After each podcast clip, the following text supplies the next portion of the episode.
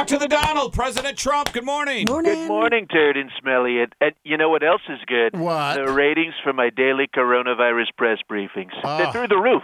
Nobody's putting up numbers like these. Not fake news C N N, not B S N B C, nobody. Well, that's got to just make you very happy, along with the good news that Melania and Ivanka both tested negative for the virus, sir. Yes, Melania yep. tested negative, and I've decided to isolate from her anyway, just as a precaution, to prevent her from nagging me. Oh. And then there's my sweet Ivanka, sweet, uh. sweet Ivanka. I knew she'd test negative for the virus. You know, Ivanka has a tremendous immune system and an incredible... Incredible set of antibodies. Hey, more good news, sir. V P and Missus Pence both testing negative as well. Yes, and Harvey Weinstein tested positive, so good news all around. By the way, they say Harvey either caught it from one of the correctional officers or his prison ri- wife, Carlos. You know, more importantly, let's get to you. How you feeling? I'm doing absolutely fantastic, guys.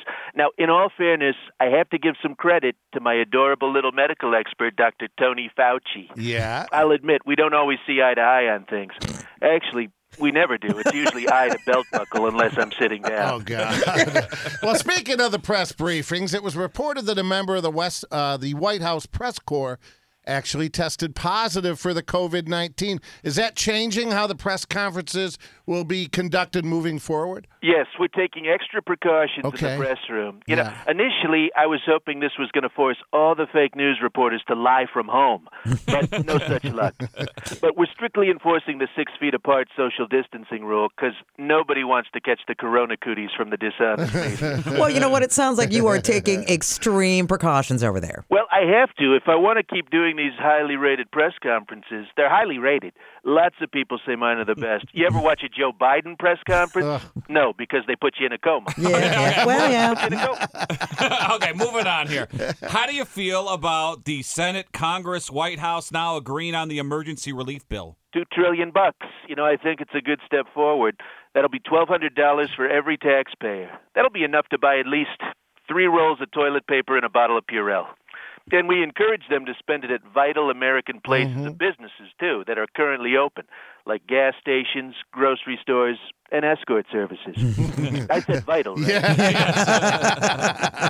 All right, moving along here. Have you managed to solve the problem of not having enough hospital masks for all these workers? I'm glad you asked that. We're working on it. But can I just remind people that according to the C D C, you should only be wearing a face mask under three conditions. Okay. If you're a doctor, mm-hmm. a nurse, yep. or unattractive. Yeah. Follow the rules.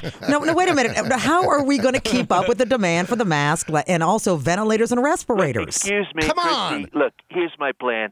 In addition to the private sector helping us out, we're going to start making a lot of this stuff at factories that are no longer in use. You know, like where they used to make campaign buttons for Bernie Sanders. Those kind of factories. They got nothing else to do.